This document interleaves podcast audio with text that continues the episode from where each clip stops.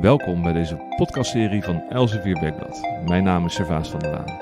Dit is Tech Titanen, een podcastserie over Nederlandse internetondernemers. Met vandaag Ali Niknam van internetbank Bunk. Ali, welkom. Dankjewel, leuk uh, dat je hier bent. Uh, heel leuk om hier te zijn uh, in het uh, hippe kantoor van, van Bunk. Um, ik probeerde net door de face-detectie te komen, maar dat lukte niet. Dus die, die werkt goed bij jullie. Gelukkig, ja, gelukkig. beveiliging is De goede beveiliging is goed op orde. Ja. Um, je bent oprichter van Bunk. Veel mensen zullen dat inmiddels kennen. maar je hebt nog meer gedaan daarvoor. Misschien eventjes goed voor de luisteraar om te vertellen wat je in het kort jouw carrière ja. Nou, het, uh, het aardige aan mij is, uh, ik heb er al een soort van heel leven op zitten. Uh, ik ben op een negende begonnen met programmeren. Ik had mijn eerste belegging gedaan op mijn twaalfde. Sindsdien um, heb ik een beetje belegd om wat, wat bij te verdienen. Op mijn zestiende had ik mijn eerste bedrijf, dus ik heb er al een aantal achter de kiezen zitten. Mijn eerste succesvolle bedrijf is Transipay. Mm -hmm. dat heb ik op mijn 21ste opgericht. Transipay doet domeinnamen en webhosting, dus zeg maar cloud. Ja. Um, en Transpay is onlangs gemerged met een Belgische partij, Combel. En uh, samen zijn we nu een unicorn, wat heel, heel leuk goed. is. Ja, dat gebeurt ja. niet zo heel vaak in, uh, in Nederland. U unicorn betekent dat het bedrijf uh, meer dan een miljard waard is. Ja, ja, en uh, dat is enorm uh, uh, in de media verschenen in, in, in België. Daar hebben ze het volgens mij nog steeds over.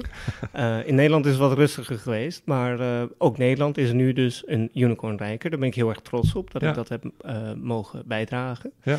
En ergens tussendoor heb ik ook nog wat datacentra opgericht. Dat is de Datacenter Group dat heb ik met wat vennoten en wat, uh, wat uh, uh, vrienden eigenlijk gedaan. Ja. En eigenlijk is de rode draad door mijn leven dat ik het heel leuk vind om dingen te bouwen en dingen te creëren. Um, en vaak ook met een technologische voorsprong ten opzichte van alles wat er bestaat. Dat zie je bij Bunk, waarin we dingen mogelijk maken mm -hmm. die niemand anders kan. Waardoor je heel klantvriendelijk ehm, met je bank om, om kan gaan, met je geldzaken om kan gaan. Ja. Um, ons vertre vertrekpunt is altijd zeg maar, wat jij als gebruiker wilt. Ja. En dan dat op de een of andere manier mogelijk maken. Nou, dat, dat, die empowerment, dat zie je eigenlijk terug bij Bunk, dat zie je bij Transipay en dat zie je ook bij Datacenter. Ga jij er als ondernemer vanuit dat de gebruiker altijd weet wat hij wil? Of, of uh, uh, bijvoorbeeld Steve Jobs zei, de gebruiker weet niet wat hij wil, wij moeten iets tofs maken en dat hij uiteindelijk wil, terwijl hij het nog niet weet. Of, of je, reageer je eigenlijk op wat, wat klanten willen? Um, ik denk dat het een beetje van je definitie van weten afhangt. Mm -hmm. um, ik denk dat mensen heel goed weten wat ze willen, alleen uh, dat zou. Um, laat, laat ik het anders zeggen. Ik denk dat mensen heel goed weten wat ze willen, alleen het zou heel. hoe noem je dat? Wie ben ik om te zeggen wat jij wil?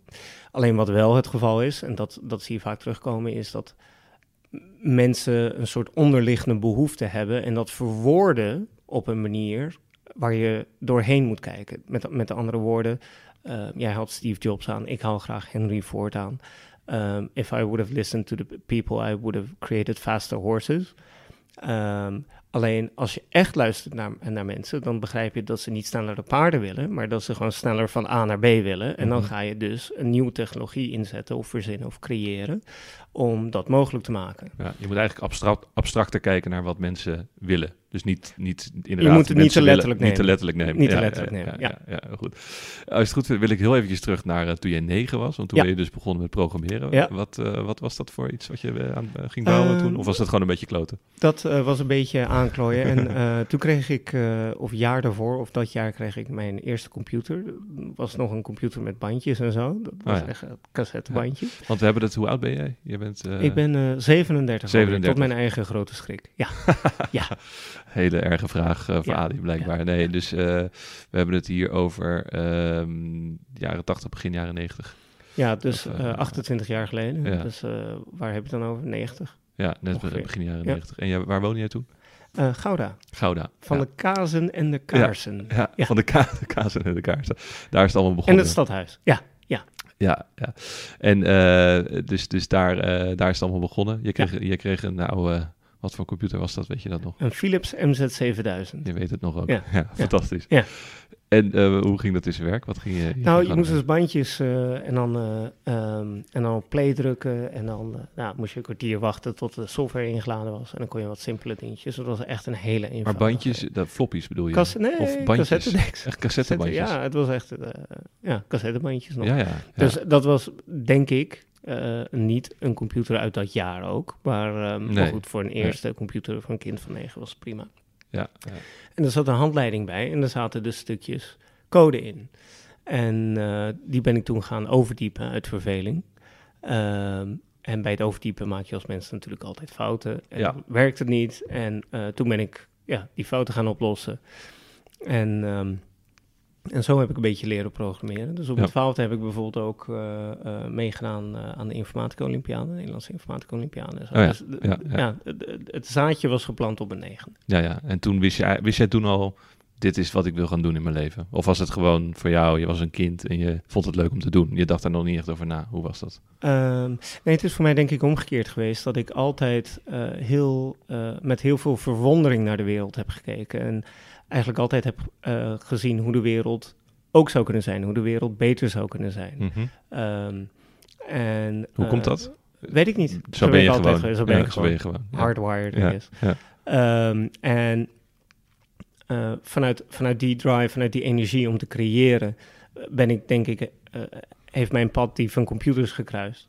En eh, Want het had ook eh, kunst kunnen zijn. het had ook kunst kunnen zijn. Dat zeker ook kunst kunnen zijn. Ehm, eh, alleen het leuke aan computers, voor mij in ieder geval, is eh, het is onbeperkt. Je kan de hele wereld over, je kan de hele wereld aan ehm, met gewoon een simpel apparaatje wat voor je neus zit. Er is Mhm. geen enkele beperking dan de beperking die je hebt in je hoofd. En dat maakt het heel uitdagend en dat maakt het heel zuiver en dat Ja. maakt het heel mooi. En daar ben ik eigenlijk altijd beetje verliefd op geweest. Ja, en nog steeds. Blijkbaar. En nog steeds, Ja, ja, ja.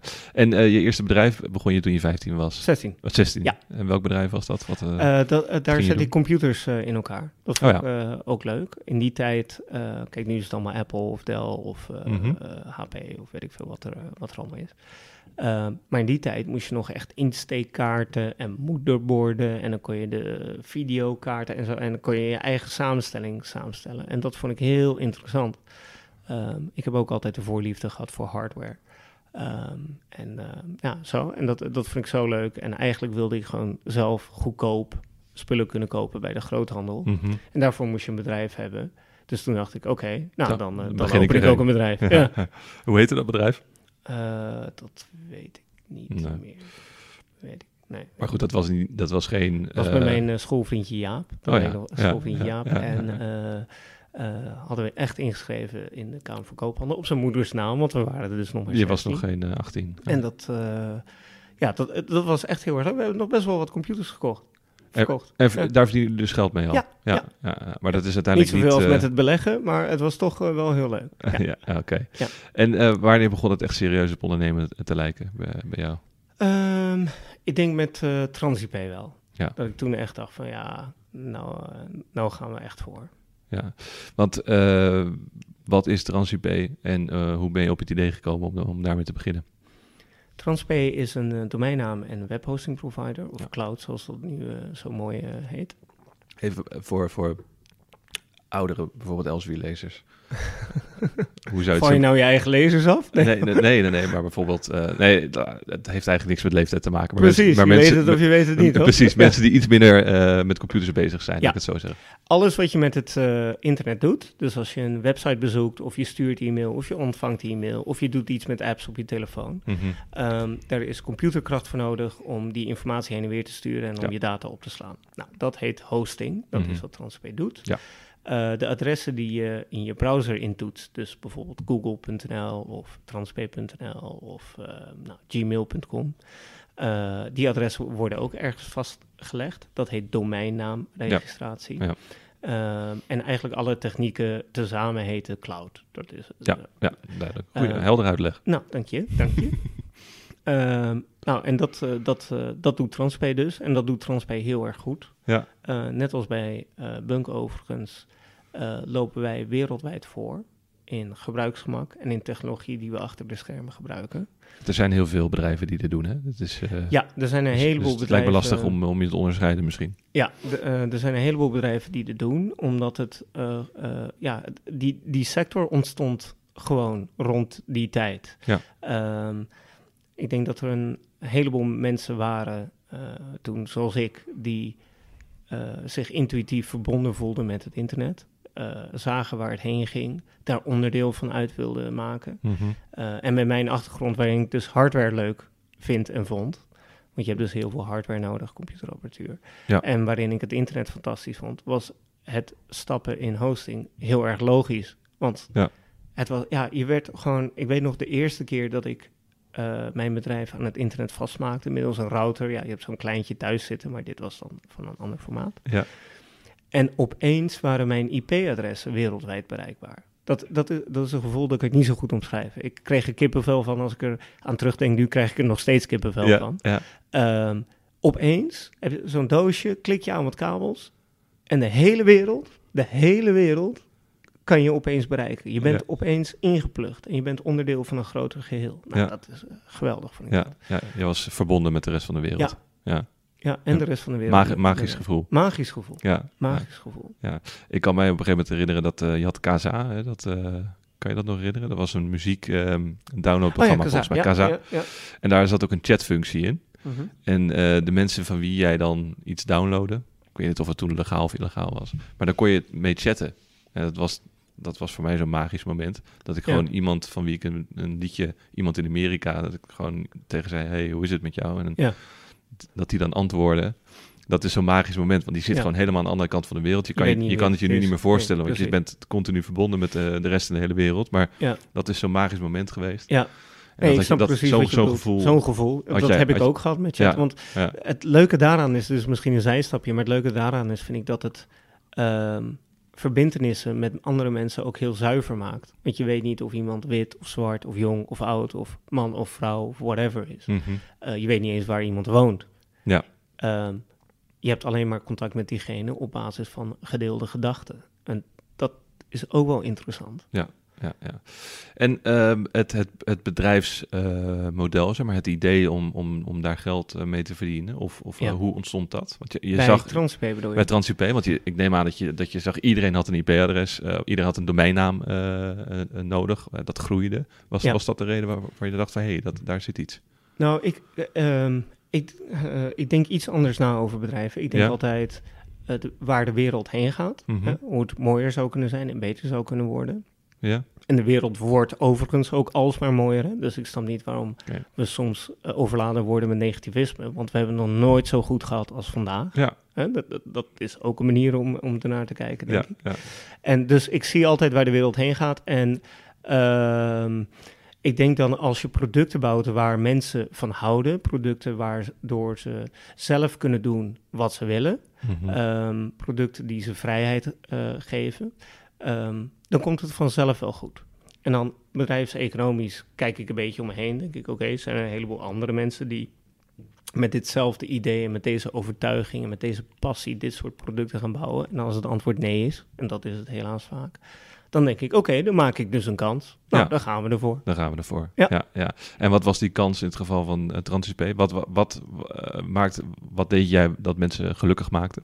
Ehm, nou, eh, een van de eh, voorbeelden die ik vaak aanhaal, omdat het tot de verbeelding spreekt, is: kan jij je voorstellen dat je een internetproduct, dus een entiteit die 24 uur per dag, 7 dagen per week open is, dat je een internetproduct, zoals een domeinnaam, moet bestellen of afnemen door een fax te sturen. Dus een document downloaden, invullen met de hand, je handtekening zetten en dan faxen naar de leverancier. Nou, Mhm. dat is toch bizar, toch? Ja, dat kan je bijna niet meer voorstellen. Nee, nee. Maar zo ging dat toen. Ja. En kijk, achteraf is het allemaal heel logisch, maar toen deed de hele sector dat op die manier. Deed het zo. Ja. Ja. Ja. En ik keek ernaar en ik denk, ja, dit moet toch beter kunnen. Ja. Nou, hop, en dan gingen we. ja. En wat ging je toen doen? Ja, Niet- dus niet met de fax, Niet eh. met de fax. ja, ja. Soms is het antwoord heel eenvoudig. Maar, Maar met een muisklik. met de muisklik. Ja, de digitale handtekeningen waren de eerste in Nederland die dat deed. Ja, want waarom werd die fax gebruikt? Dat was, neem ik aan, een reden voor, omdat er een handtekening nodig was. Uh, om twee redenen. Omdat het in het verleden altijd zo ging. Hè? Ja, dus bedrijfsprocessen Ja, en dus ja. compleet niet klantgericht. Ja. Eh, ja maar, we, maar meneer, we hebben altijd een orderbevestiging nodig. Ehm, dus dat was een reden. En de tweede reden was dat de overkoepelende organisatie die in Nederland de .nl-domeinnaam vastlegde, die wilde per se een handtekening eh, hebben. Ja, ja, Nou, dat, eh, daar hebben we dan toen toch maar mooi omheen gewerkt. ja, met de digitale Met handtekening. de digitale handtekening. Ja, was dat toen, was dat, eh, dat bestond toen nog niet, een Nee. digitale handtekening. Nee, Dus dat moest je eerst gaan, gaan regelen. Hoe, hoe heb je dat aangepakt? gewoon middagje programmeren. Maar ik, dan, dan heb je een digitale En dan handtekening. hebben we een digitale Moet dat handtekening. niet worden erkend door een instantie? Of, Nee. Nee. Nee, Dus het was gewoon- wettelijk sluitend. Dus klaar. Ja, ja, Ja. ja. Ja, En toen bestond TransIP. En, En toen bestond er en begon het toen gelijk eh, te lopen? Begon het... eh, of, of- Ehm, ging nee, dat? nou, dat, dat ging... Kijk, ik financierde natuurlijk, net als Bunko, was allemaal uit eigen zak. Dus ik had niet de budgetten die KPN had... of die eh, Nee. de voorloper van Ziggo had... of weet ik veel wie er toen allemaal in zaten. Dus ik moest het echt hebben van de enthousiasme van mensen... die het product afnamen en er blij van werden. En ehm, dat duurde wel een paar jaar voordat we ergens waren. Ik geloof dat... eh, we hebben altijd wel meteen winst gedraaid, puur omdat er geen capaciteit was om verlies te draaien. Maar het eerste jaar was dat 3000 euro. Ja, zo, ja. Eh, je was toen alleen? Of Eh, deed je het samen? Ja, met z'n tweetjes. Ik heb er toen een studiemaatje bij, eh, bij gehad. Overigens, hoe dit allemaal is gegaan, daar heb ik een boek over geschreven. Dat heet Ondernemers hebben nooit geluk. Ben ik heel erg trots op. Eh, dat is een aantal jaar geleden uitgekomen. Ja. Eh, heeft toen ook in de top 10 gestaan van de boeken, waar ik ook weer trots op ben. Vind, je, Ehm. vind jij dat, dat ondernemers nooit geluk hebben? Of is, ge- is ge- geluk niet belangrijk voor ondernemers? De titel is bewust gekozen. Ja, en als je het boek leest, moet het nog even lezen. dan... ik, ja. eh, ja, ja, ik zal je straks een kopietje meegeven. Dan, dan, eh, dan komt dat beter tot uiting. Want ja. eh, ik, ik sprak eerder in deze serie eh, Kees Kolen en hij, hij zei eh, ondernemen is topsport. Eh, je- Zeker, je, kunt het vergelijken met eh, de Olympische Spelen. Dus je moet ontzettend hard werken, goed zijn. Je moet je kunnen meten met de beste. Ehm, maar net als in topsport heb je ook een flinke dosis geluk nodig om eh, de gouden medaille zeg maar, eh, binnen te halen. Ben, ben je het daarmee eens? Als dat zo zou zijn, dan zou Philip Phelps een hele grote mazzelaar zijn, denk ik toch? Of iemand als Inge de Nou Bruin. ja, niet een hele grote. Hij, Ja. je, bent dus niet alleen maar met je inspanning. Je hebt ook wel een beetje geluk nodig, Ja. hier en daar. Ja, Of is het, de- de- denk jij, die factor geluk, die is marginaal? ik, ik heb... eh, eh, lees het boek. Ja. Lees het boek. Ja, maar de luisteraar heeft daar geen tijd voor. Dus, dus eh, even nou ja, een- in een, een paar kort- uurtjes ben je er doorheen. En Ja, ja, eh, ja, i- ja. iedereen, eh, iedereen gesprek. kan er wat uit Dus, dus maar hoe, Nou, hoe laat ik het belangrijk is de factor als- geluk voor jou? Iemand heeft mij ooit verteld, geluk lacht hen toe die er klaar voor zijn. Ja, dus geluk dwing je af. Het is iets complexer om in een one, one Ja. sentence answer te geven, denk Ja, ik. ja.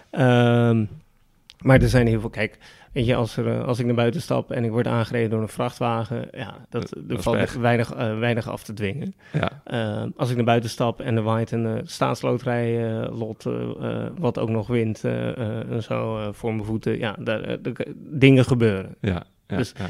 Het is niet zo zwart-wit te portretteren, denk ik, als jij me nu probeert eh, eh, toe te dwingen. Nee. Ehm, Wat wel belangrijk is, is timing. En dat je dus, je kan een geniaal idee hebben, maar Ja, als, als je kan te vroeg zijn. je kan te Ik- vroeg zijn. Ik ben vaak Ja. te vroeg. Ja, Dat, dat weet ik. Om- Ik loop iets te, iets, iets te snel of iets te ver op de feiten voor. Ja, Ehm, maar dat vind ik zelf altijd een luxere positie dan te laat zijn. Want Precies, Dat, eh, dan moet je altijd hollen van, oh nee, ik mis de trein. ja, Dat- ja, ja. ja, Eh, was, je, was jij toen te vroeg met TransUP? Was dat... eh, Ehm, ik denk dat... eh, dat is een hele goede vraag. Even denken. Ik denk dat ik te vroeg en te laat was. Ja. Ik denk, als je kijkt naar de groei van Transp, dan is dat pas na drie, vier jaar echt... eh, we hadden altijd wel groei, maar nou, hockeystick, zeg maar. Ja. Dus eh, na drie, vier jaar ging, kwam het echt op stoom. Maar in mijn onervarenheid heb ik toen me te conservatief opgesteld en te veel op Nederland gefocust. Ehm, want ik denk dat anders... Kijk, nu zijn we met TransUP door die fusie alsnog een van Europa's grootste bedrijven in deze sector. Ehm, maar ik weet vrij zeker, omdat de kwaliteit van de producten zo ontzettend goed was, eh, dat we dit ook op eigen kracht hadden kunnen bereiken, pan-Europees. Ja. Als ik had opgelet. Dus ik was ook te laat. En maar ja, je, je zegt als ik had opgelet. Ja. Wat bedoel je daarmee? Wat zag je niet? Wat, wat heb je niet zien? Ehm, nou, ik, eh, ik, ik weet niet of het een kwestie van durf was, of te veel met operationele dingen bezig zijn, of onervarenheid, of nou, waarschijnlijk een mix van een heleboel dingen.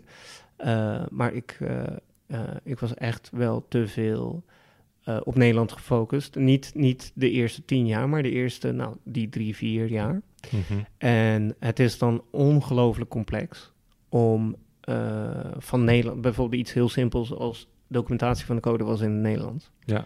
Dus dan kun je geen internationale programmeurs aannemen. Ja, ah, ja. Ehm, de website was eerst Nederlands en werd toen in het Engels vertaald. Nou, dat soort dingen. En om dan die eh, cultuuromslag en om die legacy-omslag voor elkaar te krijgen, dat is nagenoeg onmogelijk. Ja, Dat ja. is echt onmogelijk. We hebben nog een aantal pogingen gedaan in het buitenland. We hebben een kantoor gehad in Spanje, we hebben een kantoor gehad in België. Ehm, maar wat je dan merkt is dat je zo'n snel groeiend, goed lopend bedrijf in Nederland hebt, dat die satellietstaten, zeg maar, die, die krijgen nooit de aandacht die ze verdienen en dan wordt het dus nooit wat. Nee, nee, nee. Ehm, Dus dat is wel een vergissing geweest. Een vergissing waar ik hopelijk van heb geleerd. Want hier bij Bunk is de voertaal Engels. Ja, ik merk We toen ik binnenkwam. vandaag, Ja. precies. We hebben vandaag eh, iets meer dan 100 mensen in dienst met 33 verschillende nationaliteiten. ja, Dat is een complexiteit op zich. Want in Nederland denken we dat we heel internationaal zijn omdat we Engels spreken. Maar dat is niet zo. We hebben heel weinig oog voor eh, andere culturen. Ehm, en er was een leercurve waar we hier met het bedrijf doorheen moesten gaan. En dat gaat nu heel erg goed eigenlijk. Ik denk dat wij eh, een van de weinige bedrijven in Nederland zijn die echt internationaal zijn. Eh, de codebase is in het Engels, Wat- alle is in het Engels, de website is in het Engels. Dus ehm, nou, bij Bunk zijn we klaar Ja, voor de internationale. Da- dacht je dat trouwens ook met, bij, de, bij, bij de naam? Eh, moest die gelijk internationaal zijn? Zeker, Ja. zeker. Ja. Maar dat dacht ik bij of is ook. Niet? Ja, eh, want internet is, nee. is, is Ja, internationaal. Ja, ja. Ehm, het is meer dat het organisatorisch bij Transpair te Nederlands was. En dat heb ik hier eh, Je dacht eigenlijk te, te Hollands. Ja. Van, doe maar gewoon, doe maar kaas gewoon en kaarsen. Ja. Kaas en kaarsen. Ja. Ja, en die zul je hier niet vinden, hier op dit kantoor van. Nee, Kaas en nou kaarsen. ja, ook wel. En, en, en wodka en Vlaamse frieten en gewoon alles. Ja, ja. Ja. alles. Maar eh, als je Nederla-. Nederlanders verkopen zichzelf vaak in het buitenland als een eh, ondernemersland. Eh, Ja. Een groot deel van onze economie wordt gehaald uit export. Ja. Ehm, je zou zeggen een land bij uitstek dat zich opent voor andere culturen. Maar jij, jij ziet dat anders, geloof ik. Ja, heel erg. Ja. Ja. ja, we zijn denk ik meer een handelaarsland dan een ondernemersland. Ehm, Nederland is al eeuwen heel erg goed in, in handel. Ehm, en ook omdat we eigenlijk heel betrouwbaar zijn, internationaal georiënteerd zijn, Engels spreken, onze talen spreken, dat soort zaken, zijn we heel erg succesvol. Ehm, maar dat is wat anders dan hier een bedrijf neerzetten met internationale mensen die een eigen cultuur en een eigen manier van communicatie en een eigen manier eh, van doen hebben en daar een gevoeligheid voor hebben dat dat bestaat Mhm. ehm, en daar iets mee doen. Ja. Simpel voorbeeld, als een Engelsman tegen je zegt interesting, dan is dat niet hetzelfde als het woordje, oh dat is interessant in het Nederlands. Vaak bedoelt de Engelsman het tegenovergestelde, geloof ik. hè, Als hij dat zegt, Zeker. dan bedoelt hij not interesting. Ja, of oh, ik weet niet wat ik hierover moet zeggen. Ja, of zeg- oh jee, oh jee, ik zeg, maar, maar interesting. interesting, Ja, precies. Dat is een soort eh fill the gap. eh, Ja. ja. Eh, Nederlanders zijn wat directer. Nederlanders zijn wat directer. Wij zeggen, dit vinden wij niet interessant. Ja, en Nederlanders zeggen dan, Ja. ja, ja weet je, not for me. En Ja. dat is dus enorm onbeschoft Ja, ja, in internationaal. dat zal jij, jou niet zo snel gebeuren. Ehm, jawel, zeker wel. Want uiteindelijk ben ik Nederlands. Alleen op het moment dat je er opmerkzaam over bent, Mhm. Kan je, als je bijvoorbeeld met een Engelsman spreekt, hey, I'm Dutch, you know, we're quite direct. Ja, Dat, ja, dat haalt de ja. angel eruit en dat geeft de Engelsman ook de ruimte om wat minder Engels te zijn. Ja, zeg maar. hij zegt ook met, met een Nederlander, dus dan kan ik gewoon alles op tafel gooien. Bij wijze van. ja. Ja, oh, ik, noem maar wat. Hè. Dit is maar één voorbeeld. Maar ook eh, nou, voor lunch bijvoorbeeld. In Nederland eten we graag een boterham. Mhm. Voor bijna alle culturen om ons heen is dat heel raar. Dus we hadden hier bij Bunk in het begin, nou, dus allemaal boterham en brood. En dan Mhm. zeiden mensen, ja, maar hallo. Wat moet ik eh, daarmee? Wat moet ik hiermee? dus dat was ook een gewaarwording. Ja, kijk, Ja. eh, het, eh, je weet niet wat je niet weet.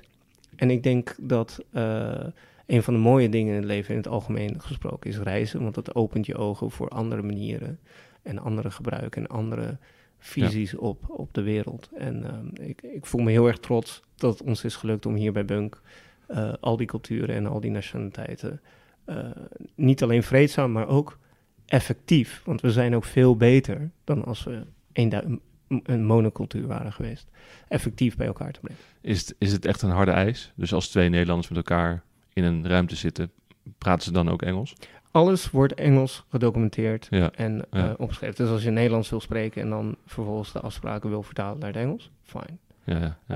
Eh, maar alle, alle documentatie, alle eh, verzoeken, alle eh, interactie is Engels. En bovendien, met 33 nationaliteiten op 100 mensen is de kans dat je altijd wel iemand aan tafel hebt die Ja. niet Nederlands is, is vrij groot. zeer aanwezig. Ja. Is, eh, want er wordt vaak gesproken van hoe komt het nou dat Nederland zo weinig echt grote techbedrijven heeft. Ja. We hadden Booking.com, maar dat Ja, is dan net, dat is niet eh, Nederlands. dat is net eh, Ja. geen, eh, nee, te vroeg verkocht, zeg maar. Ja. Dus de Googles en de Facebook, die, Ja. die, dat hebben wij niet. Hè. Nee, wordt vaak gesproken over kapitaal of, of een kleine thuismarkt. Er zijn Ja. veel veroorzaken voor. Ja. Maar als ik jou zo hoor, is die mentaliteit misschien ook niet... mentaliteit is probleem nummer één. dat is probleem nummer één. Ja? Probleem nummer één by far. Ja? By far.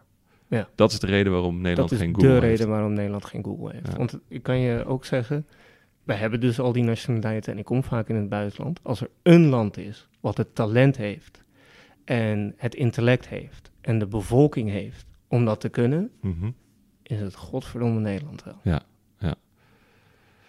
Maar we hebben wel grote bedrijven Uit het verleden. uit het verleden. Philips, ja, eh, 100 Shell, jaar geleden. 100 jaar geleden. Ja. Dus we kunnen het wel. 100 jaar geleden. Ja. Ja. Wat is er veranderd?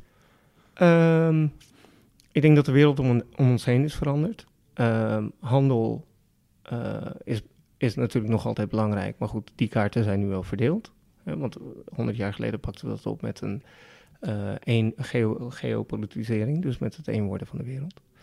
Ehm, en ik denk dat eh, het gaat ook heel erg goed met Nederland. En eh, ja, als je al gegeten hebt, dan heb je wat minder honger. Ja, het gaat ook goed met Amerika. En toch is daar Google, Facebook, eh, Ja. daar ontstaan daar die grote bedrijven. Ja, nou het eh, interessante daarvan is als je kijkt naar al die bedrijven, die zijn allemaal opgericht door migranten. En eh, in Nederland kijken we wel eens met veel ontzag naar New York, terecht ook, is een fantastische stad. Maar die stad is groot geworden door migranten. Als je kijkt naar Google, dan Google is opgericht door Russische migranten. Apple was natuurlijk een Syriër. Eh, nou, Facebook dan niet, dat is dan de uitzondering. Zuckerberg klinkt... Zuckerberg klinkt eh, nou, Eh, eh, Amerikaans voor wat je Amerikaans kan noemen. Maar ehm, ook als je bijvoorbeeld in eh, Silicon Valley rondloopt, in eh, eh, Berkeley University, nou, dat soort dingen, meer dan de helft is Aziatisch. Ja. En dan kan het wel heel goed gaan met het land, wat fantastisch is, waar je trouwens in het geval van Amerika ook je eh, vraagtekens bij kan zetten. Mhm. Maar eh, dat daar gelaten hebbende, ehm, migranten willen natuurlijk, dat zijn al gedreven mensen, want die hebben al de grote beslissing gemaakt van ik ga mijn thuisland verlaten, omdat ik zie dat het beter kan. Nou, Ja. die drive en dat intellect, dat het ze dus gelukt is, dat is natuurlijk goud waard. En wat je denk ik in eh, Amerika ziet, is dat eh, dat talent wordt gecapitaliseerd. Eh, terwijl we in Nederland liever eh, op een andere manier ernaar kijken. Ja, ja, ja. Ik, ik had in Groningen een keer een hoogleraar en die vertelde... Die kwam volgens mij zelf uit eh, Polen of Tsjechië. Hij zei, pas, pas op jullie verwende Nederlandse studenten. Eh, de Polen en de Tsjechen gaan al jullie banen innemen. Ze, gaan, ze worden advocaat, ze worden dokter. En waarom? Omdat zij die kans zien door de Europese Unie. eh, ehm, komen ze hier naartoe. Ze zien, ze zien die kans in jullie zijn verwend. Jullie gaan nou ja, flutstudies studeren en eh, jullie, jullie denken van we komen, het komt allemaal wel goed. Je zit eigenlijk in een te gespreid bedje. Dat, dat, dat, eh, dat voel ik bij jou ook een beetje. Dus dat je de, de, de, de migranten, het is niet Nou, dat, dat niet ik- jullie ik- banen innemen, maar die hebben, die hebben meer een drive om, om er wat heb- van te die- maken. Het, het, is een paar dingen. Ik hou er nooit zo van vanuit angst te redeneren. Nee, dat, precies, dat vind maar ik dat zo'n was- onzin. Dat is Ja. echt een onzin. Dat is echt niet zo. Want ehm, eh, nogmaals, als er een land is met talent en met kwaliteit, dan is het Nederland wel. Mhm. Als we onze mindset fixen, dan zijn we tot veel meer in staat dan Ja. wat we denken vandaag. Hij, hij zei het om, om, eh, om te prikkelen hè, van eh Snap ik. studentjes. Dat ten eerste. Ten Ja. tweede, het gaat niet om de Polen. Daar heb ik het niet over. Oh. Het gaat om de migranten uit Polen.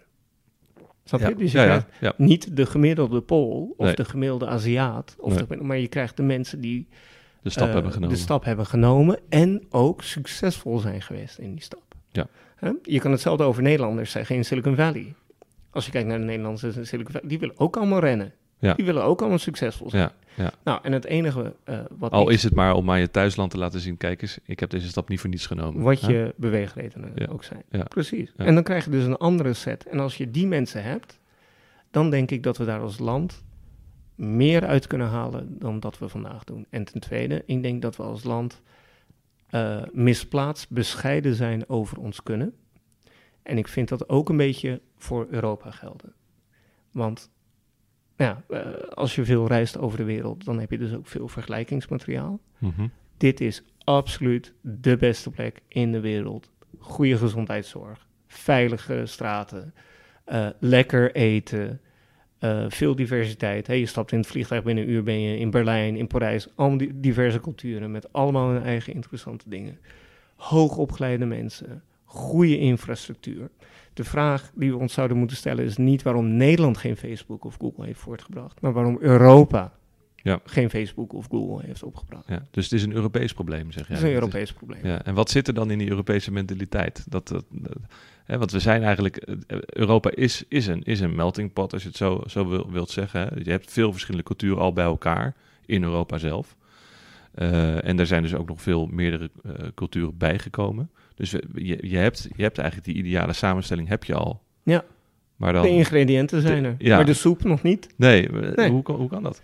Eh, nou, ik denk, dat, eh, eh, ik denk dat het ten eerste geen melting pot is. Dat zeg jij nu. Maar alleen maar omdat je heel veel diverse mensen bij elkaar plaatst, maakt het nog geen melting pot. New York vind ik een melting pot. Mhm. Amsterdam vind ik een melting pot. Ja, Maar Nederland als geheel vind ik geen melting pot. nee. Jij wel? Je doelt op het feit dat de mensen meer langs elkaar heen leven dan dat ja, ze... precies. Alleen maar elkaar- omdat. Ja. Ja? Ja. Ja. En daardoor kan je ook niet, zie je ook niet de schoonheid van eh, die andere cultuur naast je. Mhm. En als je die schoonheid niet ziet, dan kan je ook niet je voordeel ermee doen. Ja, zijn, zijn Europeanen dan eh, misschien, eh, ja, hoe, hoe moet je dat uit- uitleggen, te arrogant of te veel met hun eigen cultuur bezig? Of, eh, Nee, dat weet ik. Maar het, het is, een, het is een, eh, denk ik, een mindset. En dat brengt me bij het tweede. Het gaat hier natuurlijk ook gewoon heel erg goed.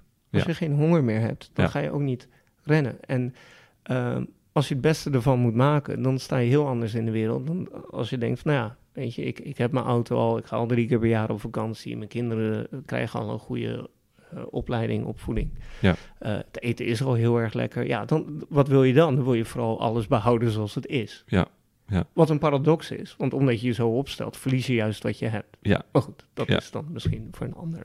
Nee, nee, dat ik, vind het interessant. En, eh, eh, maar je, je voel jij je verbonden dan met, met, die, met die oprichters van, van uit die migrantenoprichters? Jij bent een kind van, van migranten.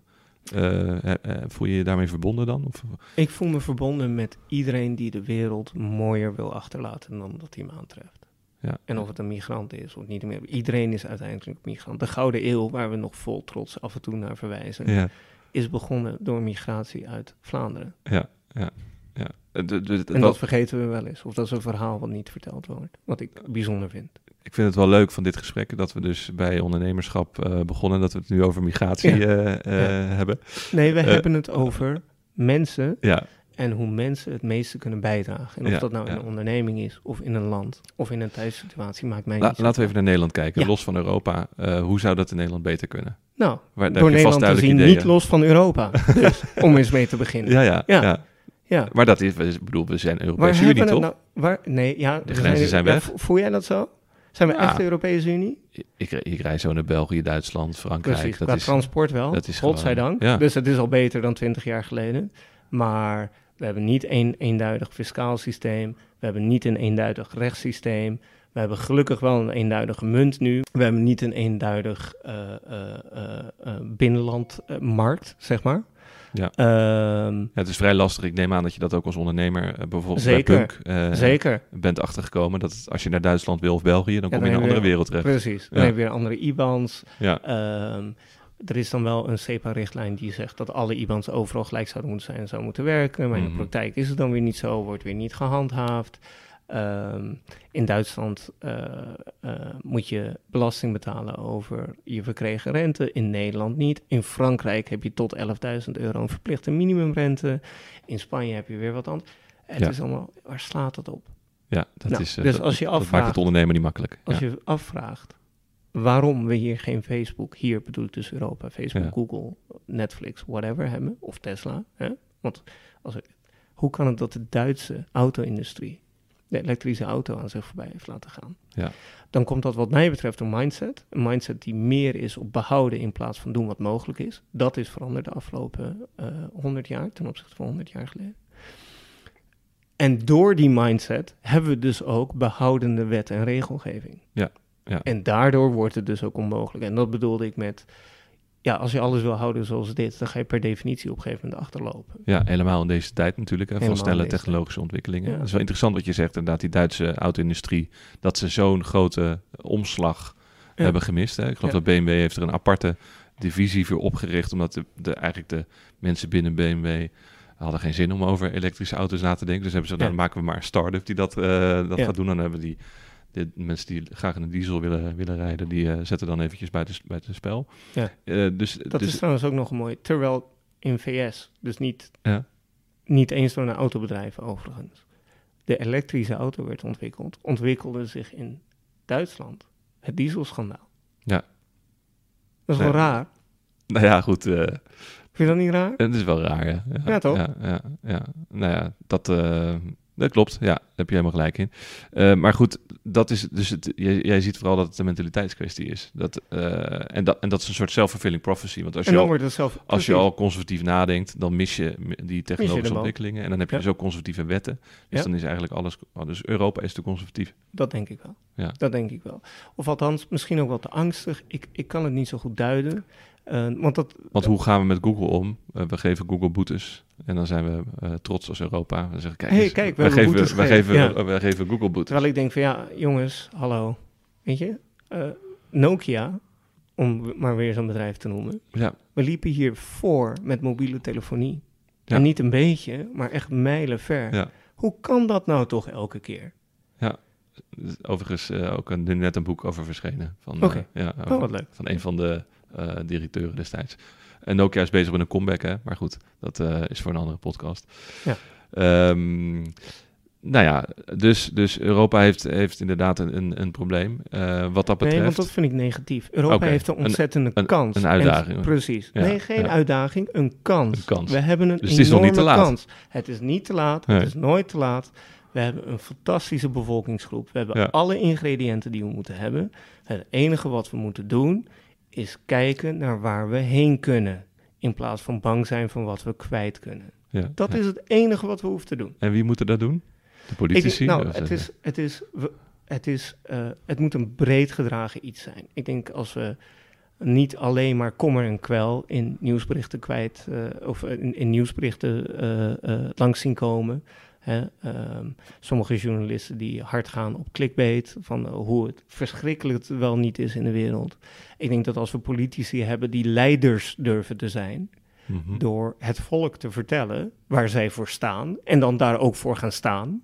In plaats van elke dag eh, heen en weer wapperen op basis van whatever. Weet je, van, van de, de waan van de, dag, van de dag bestuur. leiderschap tonen. Ik denk dat we een aantal mensen moeten hebben die visie durven uit te dragen. En ik denk dan dat het belangrijk is voor de overgrote meerderheid van de mensen om bij even een momentje reflectie te nemen en te denken: oké, wat wil ik nou? Wat wil ik voor mijn kinderen? Wat wil ik voor mijn buren? Wat wil ik voor mezelf? Wat wil ik voor mijn stad? Wat wil ik voor mijn land? Wat wil ik voor de wereld? Mhm. Wat wil ik? Ja. En wat kan ik doen om daar iets aan bij te dragen? Ja. Ik denk dat dat dingen zijn waar iedereen eh, voor zichzelf het verschil kan maken. En alle kleine beetjes helpen, zoals we weten in Nederland. Ik denk dat we, als we met z'n allen... We weten allemaal wat er beter moet. Hè? Nederland nummer één, eh, klagerij. Eh, dus we zien wat er beter Het gaat moet. vaak over het weer, geloof ik. Hè? Daar Ja, kan daar vaak kan je dan net, weer net niks aan veranderen. Dat is niet waar. Je kan een elektrische auto rijden in plaats van een dieselauto. Dan wordt het in ieder geval niet, eh, hè? dan krijg je niet meer van die dagen nog- van 38 graden. Niet nog erger, ja. Of overstromingen of, eh, of weet ik veel. ja. Ehm, maar mijn punt is dus een beetje dat als we ophouden met kijken naar het verleden, ophouden naar wat we allemaal kwijt kunnen raken en gaan kijken naar waar we heen kunnen, met al het fantastische wat we hebben, dan zijn we nog tot zoveel meer toe in staat. En dan kan het nog zoveel mooi wo mooier worden dan nu is. Het is natuurlijk niet makkelijk om je, dat is eigenlijk de moeilijkste uh, verandering, je mentaliteitsverandering. Je, mensen zitten, vaak in een bepaald patroon vast. Dus dat is, dat is natuurlijk niet makkelijk voor, voor, voor, voor mensen om, om, dat te doen. Of vind jij dat, uh, vind je dat een slecht excuus? Ik hoor vaak van ondernemers trouwens dat ze, dat ze de, de mentaliteits uh, issue uh, vaak onderschatten bij mensen. Ze, ze, denken, ik heb een goed idee, uh, dit vindt iedereen fantastisch. En dan blijkt ja, de gemiddelde consument dat eigenlijk helemaal, die, die zit daar misschien nog niet zo op te wachten. Of dan denken ze, nee, maar da daar gaat de wereld heen. Is de, herken je daar iets in? nee, want dat, weet je, als ondernemer is het jouw taak om anderen te overtuigen van hoe geweldig je product of je dienst is. Ja. En als je dat niet lukt, ja, dan, ja dan moet je daar nog wat harder je best doen. Of je product aanpassen, of je dienst aanpassen, of je fout herkennen. Dat kan natuurlijk ook. Dat is niet waar ik het over heb. Waar ik het over heb is uh, dat we echt nog heel veel, iedereen, niet alleen ondernemers, maar ook studenten, leerlingen, uh, medewerkers, leraren, toezichthouders, wetgevers, leiders. Er is nog zoveel meer. De wereld is zo'n mooie plek vandaag. Mhm. Omdat een aantal mensen een aantal jaar geleden zeiden: hey, weet je wat? Dit kan beter. We gaan niet de gulden en de frank en dan weet ik veel wat hebben. We gaan een euro, een euro introduceren, want daar worden we allemaal beter van. En zo geschieden. We hebben elektrische auto's vandaag, omdat iemand zei: ja, het is geschift dat we onszelf aan het vergassen zijn. Dit moet toch beter kunnen? En die hebben zich allemaal ingezet, was ook niet makkelijk. En we hebben nu elektrische auto's. Ja. Um, we hebben schonere lucht, omdat mensen zeiden van ja, die kolen die we nu de hele dag de lucht inblazen, ja, it's going to come back and haunt us. Laten we zonnepanelen doen, laten we windenergie doen. Mm -hmm. ja. En de wereld is better for it today. Ja. En ik denk dat als we naar het verleden kijken en zien wat ons zoveel positiefs heeft gebracht en daarvan leren en dat gebruiken naar de toekomst, dat de toekomst alleen maar mooier kan worden. Ja. That's all I'm saying. Ja, nou heel goed, want je hebt natuurlijk een hele positieve instelling en dan is er vaak natuurlijk een tegengeluid. Mensen zeggen van ja, maar dat, uh, dat is allemaal wel heel erg duur, uh, die, uh, die, die nieuwe manieren van energie. We hebben natuurlijk nu de energietransitie in Nederland, daar is veel kritiek op. zeg je, daar moeten we nog een keer mee ophouden met het, met het, met het, met het zeuren over, over cijfertjes, want het, is, het gaat natuurlijk heel veel geld kosten. Ik denk, uh, kijk, ik ben niet, uh, ik ben geen politicus en ik heb de cijfers niet doorgerekend, nee. dus ik weet niet wat het is. Maar als we even gewoon logisch kijken naar de wereld. Ja. En je kan nu kiezen voor een wereld waarin de zeespiegels stijgen. Um, we zien nu al dat het heel warm wordt en dan weer heel koud. En de seizoenen zijn van slag. En dan krijgen we hoosbuien en dan krijgen we heel veel schade. En um, de wereld wordt onleefbaar. Dan vind ik het een heel wonderbaarlijke afweging om te gaan proberen te berekenen of de schade die we krijgen door de shit die we onszelf aandoen, meer of minder kost dan het hebben van een schoon en veilig klimaat waar iedereen zich zo lang voelt. Wat is ja. dat voor debiele discussie? Ja, voor, voor jou is het een no-brainer. Dat moet het gewoon is gebeuren. een no-brainer. Ja, ja. Als er één ding is wat wij weten met technologie, is het begint altijd duur. Hoe duur waren de eerste mobiele telefoons? Ja. En hoe slecht waren ze? Dat je met zo'n kast rond moest lopen met de antenne eraan. Een soort walkie-talkie met een Ja. generator of Ja, zo. het wordt altijd beter. Dat, dat het is- wordt beter. ja, en Het gaat er niet om, je moet niet kijken naar wat er vandaag is. Je moet kijken naar waar je heen wil. En dan kom je er ook. Vind je dat de, de ondernemer de persoon is eigenlijk bij uitstek die de problemen eh, in de wereld eh, moet oplossen? Absoluut niet. Nee? Nee, ik vind dat iedereen, iedereen, als jij voor je oude buurvrouw een keer boodschappen haalt bij de supermarkt, dan ben jij even waardevol voor deze samenleving als wie dan ook. Nee, waar ik op doel zijn, zijn, zijn grotere problemen. Wat je nu veel ziet. Dat eh, is een groot probleem. In, in de, het is een Als groot probleem. iedereen Voor die, voor, zijn, voor zijn oudere buurvrouw Ja. boodschappen haalt, dan wordt Nederland morgen beter. ja, dus en dat, dat is dus dat hoeft geen ondernemer op te lossen. Dat, Dat hoeft geen ondernemer Ja, op ja. te lossen. Ik heb het niet over, eh, weet je, je hoeft geen kwantummechanica genie te zijn om de wereld vooruit te helpen. Iedereen kan wat doen. Je ziet nu in de, in de, als je gaat kijken naar de, de, ook de Nederlandse, maar internationale tech scene, veel start-ups, veel beginnende bedrijven zijn, hebben een verdienmodel gebouwd eigenlijk onder een maatschappelijk probleem. Hè, Ja. Dus ze willen bijvoorbeeld het probleem van water oplossen. eh, eh, door machine te bouwen die uit lucht water maakt en dergelijke. Ze, ze willen iets. Dus dat, dat zie je. Er is een duidelijke trend eh, gaande. Ja. Eh, dus, en dat, dat, dat staat eigenlijk, eh, dat is eigenlijk in het, in het eh, oh, sorry, nu val ik ook even weg. Nee, dat, terwijl voorheen dachten we altijd van NGO's, eigenlijk maatschappelijke bedrijven, of eigenlijk geen bedrijven, overheden moeten, de, moeten problemen oplossen. Zie je dat als een positieve ontwikkeling? Dat, er nu, dat het bedrijfsleven eigenlijk de problemen in de wereld omarmt en zegt hier gaan we wat aan doen? Ik vind het eigenlijk een irrelevante vraag. Wat, wat ik zie is dat er... We hebben altijd al eh, issues gehad. Mhm. Het- De wereld vandaag is beter dan gisteren. Ja. Waarom? Omdat een set mensen een deel van de problemen heeft opgelost. Ehm, als je kijkt naar het verleden, dan zijn dat wetenschappers geweest, het zijn overheden geweest, het zijn leiders geweest, het zijn ondernemers geweest, het zijn NGO's geweest. Greenpeace, die, dat weet ik nog, die eh, met een schip andere schepen enterde, nou, die, die heeft bepaalde dingen aan de kaak gesteld, waar ik anders nooit van had gehoord. En dat bedoel ik een beetje met, we kunnen niet achterover gaan zitten in onze stoel, de hele dag klagen over hoe slecht het allemaal is om vervolgens te constateren dat er ergens vanuit de hemel iemand zal neerdalen die het allemaal wel gaat oplossen. We hebben zelf een verantwoordelijkheid om de wereld beter te maken. En gelukkig hebben we ook allemaal zelf de capaciteit om de wereld beter te maken. Waarom doen we het dan niet gewoon? Eh, het, zeg maar, met Bunk, eh, Ja. eh, voel jij jezelf daarmee eigenlijk een, een, een maatschappelijk verantwoorde onderne ondernemer? Zeker. Ja? Bunk is dat- opgericht als reactie op de financiële crisis. Ja? Ehm, omdat het potentieel instorten van de financiële sector heeft dramatische gevolgen. Dat hebben we al heel lang gelukkig niet meer meegemaakt, maar dat is in het verleden natuurlijk Mhm. wel eens voorgekomen. En ehm, toen dat incident zich voordeed, dacht ik, wacht even, hier heeft de maatschappij echt last van. Ondernemers die geen krediet meer kunnen krijgen. eh, mensen die een huis uit moeten, mensen die een huis niet in kunnen, mensen die met torenhoge schulden zitten. Dat is een deel. En nu ging het dan nog relatief goed. Hè? Het had nog ook echt mis kunnen gaan. Ja. En vervolgens zag ik helaas ehm, weinig echte oplossingen. Ik zag veel mensen klagen. Ik zag veel mensen eh, over elkaar heen en weer buitelen om dingen te schreeuwen. Ik zag politici die hun grootste wens zagen waarkomen, namelijk een bevolkingsgroep die nog minder geliefd is dan zij. Dus ze hadden, nou mooi, hebben wij ook iemand om op Wij even uit de, te uit de wind. Uit Ja. de wind, Ja. precies.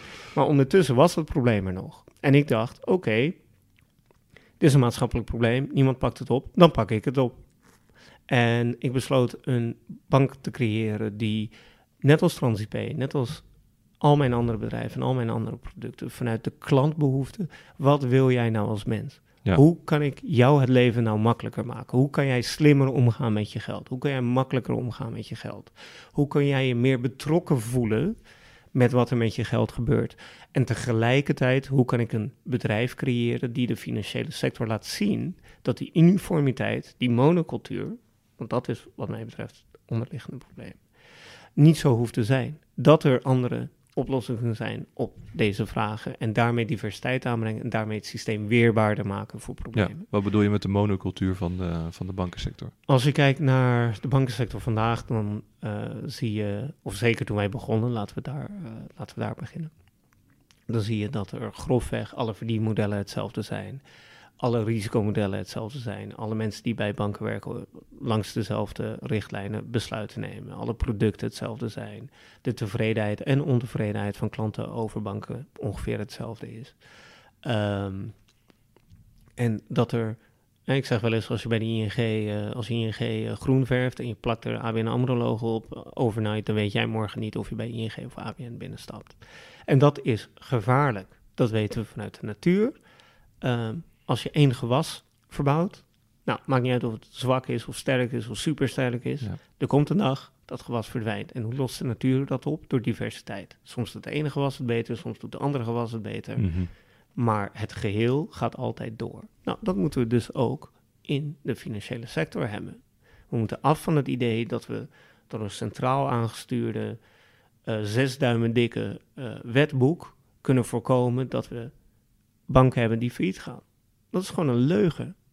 Dat bestaat niet. Ja. En daardoor hebben we een, oncreëer, een onhoudbare situatie gecreëerd. Ja, je bedoelt je, dat de, de een bank is te groot om, om, om, te, om te falen, zeg maar. Dat, dat principe. Too big to fail. Of, Dat, maar Ja. ook de sector als geheel. Want dat, Ja. dat is dus het probleem wat ik zie. Het gaat mij niet om welke bank dan ook, die al dan niet too big to fail zijn. We hebben een sector gecreëerd die samenvalt, wat we zagen tijdens de financiële crisis, of het Mhm. samen goed doet. Ja. Terwijl je wil een sector creëren waarin in de verschillende economische winden, want dat weten we al, het, is, het gaat op 2000 jaar, dan gaat het weer beter, dan gaat het weer minder, dan gaat het weer beter, dan gaat het Mhm. weer minder. Ja. In alle economische winden wil je hebben dat het systeem als geheel stabiel en weerbaar is. Ja. En dat er dan individuele partijen of individuele banken in dit geval het de ene keer goed doen en dat er soms ook banken omvallen. Het zij zo als het systeem maar overeind blijft. wat, wat, maakt jou, eh, wat ben je wezenlijk anders gaan doen dan de traditionele banken?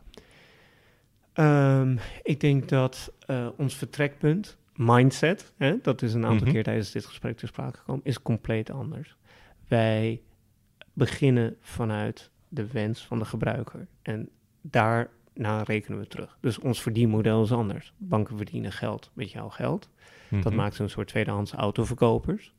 Eh, alles wat zij meer verdienen, verdien jij minder en omgekeerd.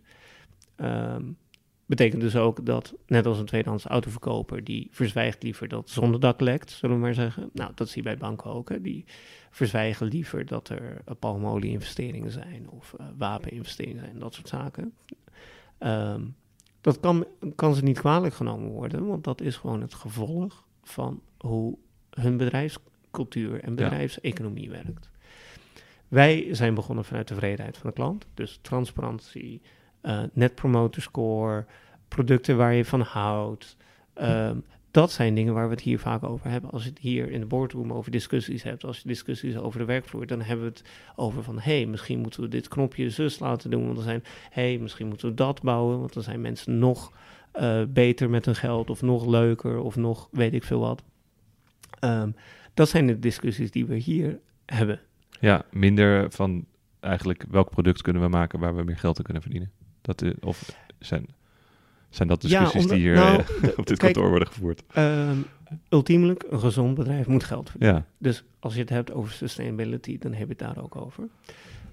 Het verschil is dat al, wij verdienen geld als jij tevreden bent als ge gebruiker. Mm -hmm. Want wij hebben abonnementsgelden. Ja. Als jij niet tevreden bent, zeg je abonnement op, verdienen wij minder geld. Dus ja. ons is alles eraan gelegen om tevreden gebruikers te hebben. Met andere woorden, onze economische realiteit is vereenzelvigd met de blijheid van de gebruiker. Ja. In plaats van een economische realiteit die vooruit gaat als de gebruiker erop achteruit gaat. Ja. Wat de traditionele. Ja. Kan ik een hypotheek afsluiten bij Bunk? Vandaag nog niet. Nee. Uh, maar als er uh, uh, uh, voldoende mensen zijn die, het, die dat graag zouden willen hebben, want we staan dus heel dicht bij onze gebruikers. Ja. Uh, we hebben een forum, together.punk.com. Ehm, dat vind ik overigens ook heel erg leuk, hoe, hoeveel interactie zich mm -hmm. daar plaatsvindt.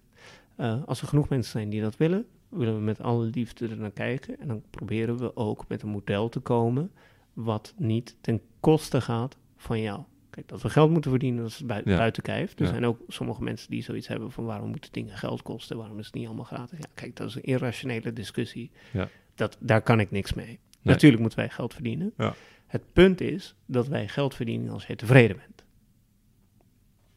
Ja, en, dat, en bijvoorbeeld zo'n hypotheek is een product uh, wellicht waar wat verbetering uh, te behalen valt. Mm, Ja, voor, dat voor, denk voor ik. klanten. Dat denk ik, maar Ja. wat je ook ziet is dat uh, vandaag uh, meer dan de helft van de hypotheken niet wordt afgesloten door banken, maar door anderen. Mm -hmm. Uh, en Ja. dat, dat is ook weer een teken dat zeg maar, de innovatie en de klantgerichtheid bij banken te wensen overlaat. Ja, ja. Adrien Mol van, van Molly zei ook het verschil tussen, tussen banken en bijvoorbeeld wat wij doen is dat wij zijn, wij zijn een service dienstverlener. Ja, dus Ja. dus wij, wij leveren een service waar mensen voor willen betalen en die service moet goed zijn, anders gaan, dan gaan ze weg. En banken verdienen geld aan geld. Dus Ja. ze verdienen geld aan geldproducten, zoals een hypotheek en dergelijke. Ja, Dat is eigenlijk het verhaal wat ik net Dat is precies wat jij, wat jij zegt, dat lijkt er, er heel erg op. En eh, eh, eh, een bankrekening kost een, een bank eigenlijk alleen maar geld. Ja. Dus daar, daar innoveren ze niet in. Dat vinden ze eigenlijk maar een vervelend ding. Ja. Eh, terwijl dat het, het hoofdproduct is voor de meeste mensen. Die willen een fijn, eh, fijne bankomgeving. Ja.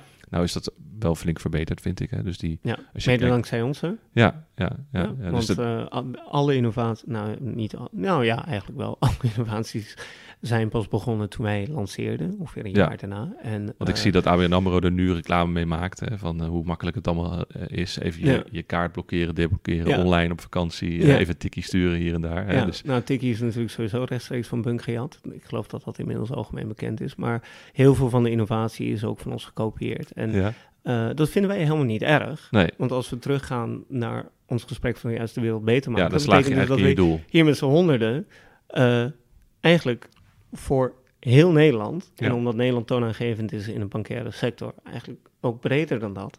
hebben wij iedereen een plezier gedaan. Ja. Ook de mensen die niet bij Ja. Bunk zitten. Nou, dat is toch geweldig? Ja, dus als ABN AMRO dat gewoon helemaal overneemt en Ja. Bunk eigenlijk geen bestaansrecht meer heeft, daardoor, voor jou ook prima. Nou, dat, dat denk ik, dat, eh, dat concludeer jij nu. Maar ik denk dat het feit dat ABN AMRO Bunk overneemt...